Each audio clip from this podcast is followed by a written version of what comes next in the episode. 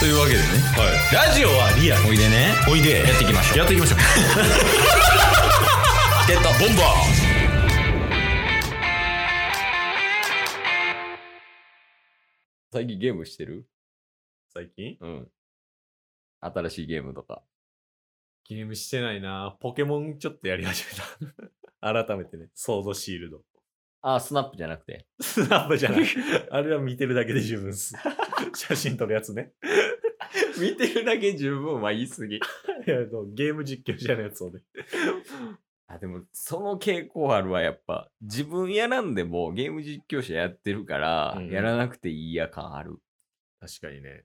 今とかやったらバイオハザードが特にそうああ。新作。ねまあ、ストーリーはそれ見てたらわかりますもんね。そうそうそう、ん。いやただやっぱ一個懸念点あげるとしたらやっぱ好きな実況者で見たいよね確かに。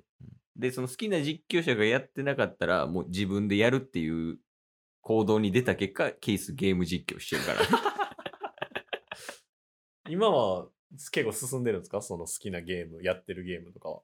いやマジで進んでないねえいやそれ進んでないのは、うんゲームをしてないからじゃなくて、はいはい難しくて進んでないっていうええそう今赤狼っていうゲームをやってるけどはい。ここ最近結構ゲーム実況で上げてますよね、YouTube にも。今ね月水金で20時で頑張ってあげてるええなんか土日とかもう無理やなと思ってああ。だから自分のペースでね、今上げてるけど、うんうん。いやでもね、面白いんやけど、うん難しいんよね、やっぱ。ええ前なんかやってたじゃないですか。めっちゃ死ぬみたいな。あ、ダークソウルはい。あれはう終わったんですか、あれはね、ま厳密に言うと終わってないけど、はいもうなんか、一区切りついて、ストーリーで。うん、うんストーリーで一区切りついたから、一旦もうそれは終わって、終わったってことにしてる。ー。うんうん。だから多分もっとやり込んだら、あれやねんけど、はいできるんやろうけど、なんかね、ストーリー展開があんまりもうないというか、うんうん、うん。。やからら、まあ、次のゲームやろうかなって感じで。あとはもうやり込み要素が多いなって思ったからやめた。うんうんうんうん。いやでも、赤狼面白いよ。どういうゲームなんですかえっと、主人公が、えっとね、寿司職人を目指すっていう。寿司職人ほん、 えす、スシローみたいな。いや、そうですよ。スシローですよ。赤ロいや、赤狼じゃないです。スシローっすね。実質実質、寿司職人目指すって言って、はでね、あの、一応ね、寿司職人を目指す過程とかはいろいろあるんやけど、はいあの、何歳ぐらいかな多分小学生ぐらいの年齢の、うんあの、二代目社長がいんのよほう。その二代目社長が、あの、さらわれんのよね。うん。あの、外部の会社の人に。はいもう誘拐ね。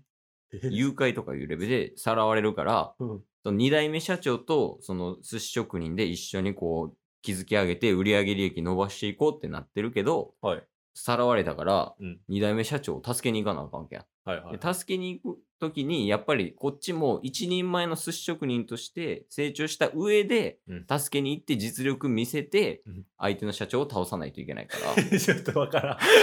全然わからん。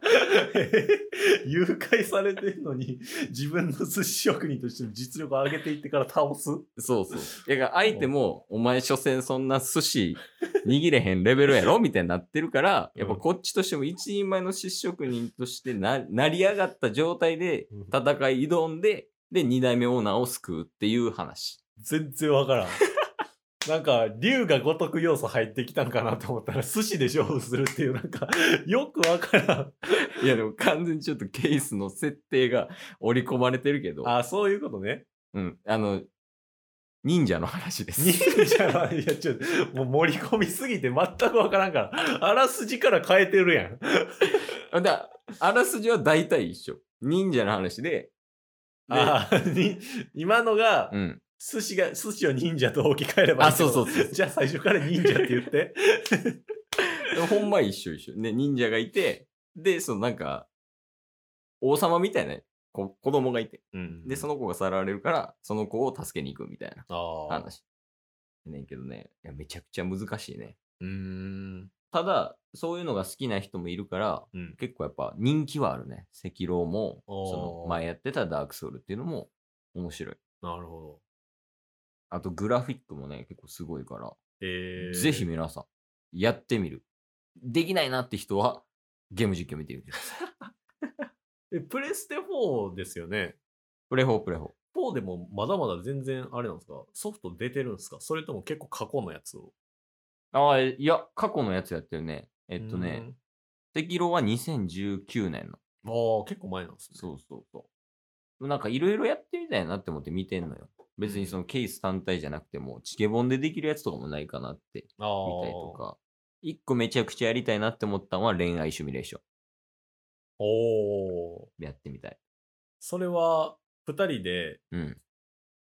できるんですかでもなんかその二人で一つの画面見ながらどう進めていくかっていうのを決めたりとか。ああ、なるほどね。そうそう。それって遠隔やとできないっすよね。いや。東京、大阪やと。できると思できますう。うん。だからそのゲームの画面さえタッスンのところに映ってたらはいはいい。けるから、ああ、確かにね。で、それを見ながら別で音声収録して、で、あとは全部混ぜて、うんうん。カあット入れたり、あと、テロップ入れたりとかしたらできると思う。あ、確かに面白そう。あ、で、一個やりたいのがあって、ほう。これ面白そうやなって思ってんけど、はいタイトルも決めてんね。えスマブラジオ。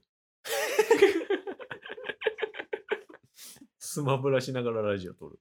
そうそう。でも戦うとかじゃなくて、はいその、まあ、終点とかどこでもいいねんけど、うんもう毎回ステージ変えるのもええねんけど、はいタッスはドンキー、うんケイスはウルフで、うんで、2人突っ立たして、はいそこで音声取ってラジオするみたいな。もうあそーれだけ。そういうことか。そうそうそうなるほど、なるほど。で、あとテロップ入れて、はいはいはいはい。で、なんかこう表現したい時とかは、アピール使ったりとか、ドンキーの動きとか使って。だからなんか、行動とかでさ、う、はいはいは伝えたい時とかあるやん、たまに。うんうんうんそれはキャラを使ってやるみたいな。あ、なるほどねう。確かに、それはめっちゃおもろそで、テロップつけたら、その見てる人も分かりやすいし、う。多分。うんうんうんで、名付けた、スマブラジオ。うんいや、僕ほんまにスマブラジオって言われて、スマブラしながらそれをなんか載せるんかなっていうだけやと思ったら、うん逆に YouTube に載せるってことですよね。あ、そうそうそうそうそう。うんうんうん。ええ面白そう、それは。 YouTube 用に。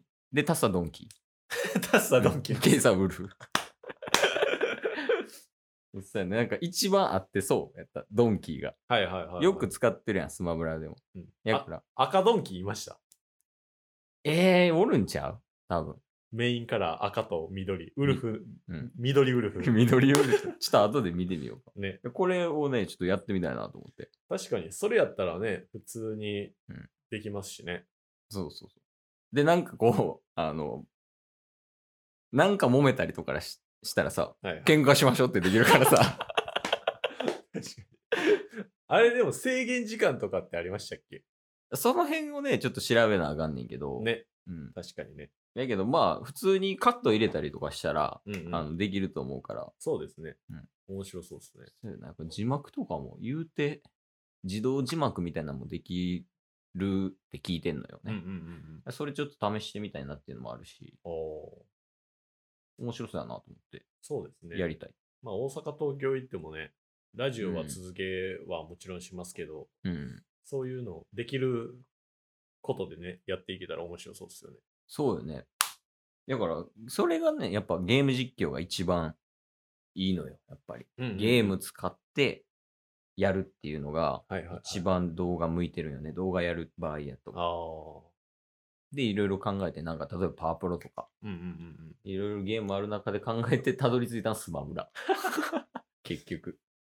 うん。確かになんかそのさっきの恋愛シミュレーションとかもそうですけど、うんうなんか対戦するっていうのももちろんいいと思うんですけど、ん。うん。対戦する2人で雑談するそのラジオ要素を含みながら一緒に考えていくみたいな、そうそうそう。トーク多めみたいなね。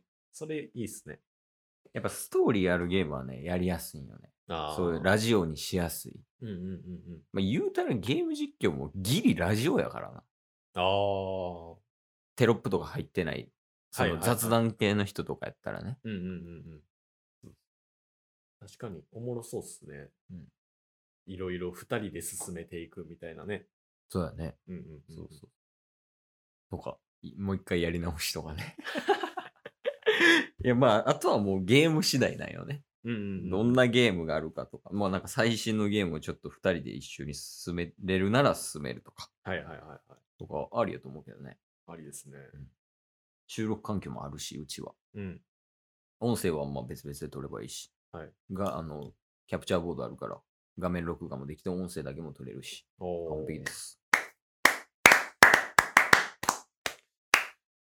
じゃあ、まあ、僕が大阪にいたとしたら、うん。や、やろうとしてたみたいなことは、まあちょっとできなくはなりますけど、新しく東京、大阪になっても、うんちょっとできることはやれそうということで、そうやね。朗報でござい ます。チケボンファンの皆様。いや、でも、これを聞いてね、やっぱね、みんなその、いろいろあるやん。すべて距離っていう問題って。うん。恋愛もそうやし、うんうん友達とかの関係もそうやし、うん仕事とかもそうや。はい全部解決できるから。確かに。だからピンチでこそ、うん。チャンス。あピンチと多分感じてないけど、 二人とも ね。いや、それが大事かも。ピンチチと思わないこと、みたいな。はいまあ、あとはなんか環境変わっても、新しくね、生まれることもありますからね。そうやねう、んうんうえん環境を変わること自体をチャンスやと思うと。うん。大事なことですよ。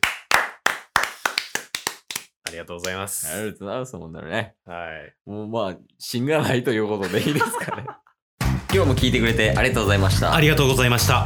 番組のフォローよろしくお願いしますよ。ろしくお願いします。概要欄に Twitter の URL も貼ってるんで、そちらもフォローよろしくお願いします。番組のフォローもよろしくお願いします。それではまた明日。番組のフォローをよろしくお願いします